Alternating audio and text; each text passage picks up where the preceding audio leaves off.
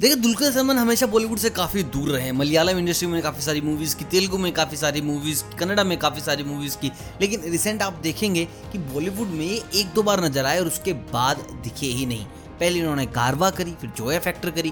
Karwaan one of my favourite movie Irrfan Khan sahab and Dulquer Salmaan. Crazy and Zoya factor में फिर सोनम कपूर आ गई तो उन्होंने movie को डबो दिया। लेकिन अभी काफ़ी सारे इनके प्रोजेक्ट्स मुंबई में हो रहे हैं। यानी कि बॉलीवुड में एक्टिव है। तो भैया पेल दिया पकड़ के कई लोगों को। सबसे पहले सीतारामम जो मूवी उसको प्रमोट करने के लिए आए थे, क्योंकि मूवी पहले खाली तेलुगु में आ रही थी, कन्नड़ा में आ रही थी, तमिल में आ रही थी, लेकिन बाद में इसको प्लान किया गया कि इसको हिंदी में भी आना चाहिए। तो प्रमोशंस के लिए आए मोनल ठाकुर के साथ and now he is promoting Chup, जिसमें सनी देओल भी हैं। This movie is about critics जो ज्ञान पेल देते हैं मूवी अच्छी है कि खराब है, और उसके बाद में आर्टिस्ट के ऊपर क्या गुजरती है, सारी उसी की कहानी है कि एक बंदा सीरियल किलर बन गया। कुछ रिपोर्टर ने पकड़ लिया कि सर आप ऐसे कह रहे थे कि हिंदी फ़िल्म इतनी चल नहीं रही तो फिर आप क्यों इतनी हिंदी फ़िल्में कर रहे हैं? आप तेलुगु, तमिल, कन्नड़ा ही क्यों नहीं कर रहे? अगर हिंदी फ़िल्में चल नहीं रहे हैं तो।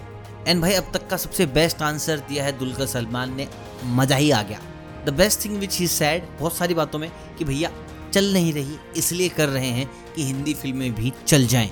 एंड रही बात इंडियन सिनेमा की तो उसमें खाली हिंदी फ़िल्में नहीं आती। मराठी, गुजराती, तमिल, तेलुगु, कन्नड़, मलयालम ये सारी फ़िल्में आती हैं एंड ऑडियंस को ये सारी देखनी चाहिए। देखिए, जो सीतारामा मूवी है, मेरे पास ऑफ़र आया था मेकर्स के पास ऑफ़र आया था कि इसका रीमेक बनाया जाएगा हिंदी में। एंड वो मेरे को काफ़ी चिंता वाली बात लगी कि हिंदी में इसका रीमेक बनाएँगे तो फ़िल्म थोड़ी इधर उधर हो सकती है, क्योंकि ऑडियंस ओरिजिनल चीज़ देखना चाहती है।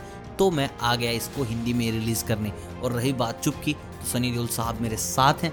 कहानी कोई चोरी की नहीं है एवरीथिंग इज़ फ्रेश हाँ हिंदी में रिलीज़ होगी and this is for Hindi audience जो चीज़ आप मिस कर रहे हैं, जो बार बार आप डिजास्टर फेस कर रहे हैं हिंदी का, उस चेन को तोड़ेगी, उस ट्रिक को तोड़ेगी एंड आई होप आप लोगों को काफ़ी पसंद आए। भाई, देखिए, इस इंटरव्यू के बाद बहुत बवाल खड़ा होने वाला है, ये मेरी गारंटी है। बहुत लोग कुछ ना कुछ भला बुरा इस बात पर बोलेंगे। बाकी कमेंट के साथ साथ सब्सक्राइब कर लीजिएगा, क्योंकि इस बात के बाद जो आग फैलेगी, उसकी सारी खबरें आग तक पहुँचना बहुत ज़रूरी है। बाकी मैं मिलता हूँ बहुत जल्द, तब तक बाय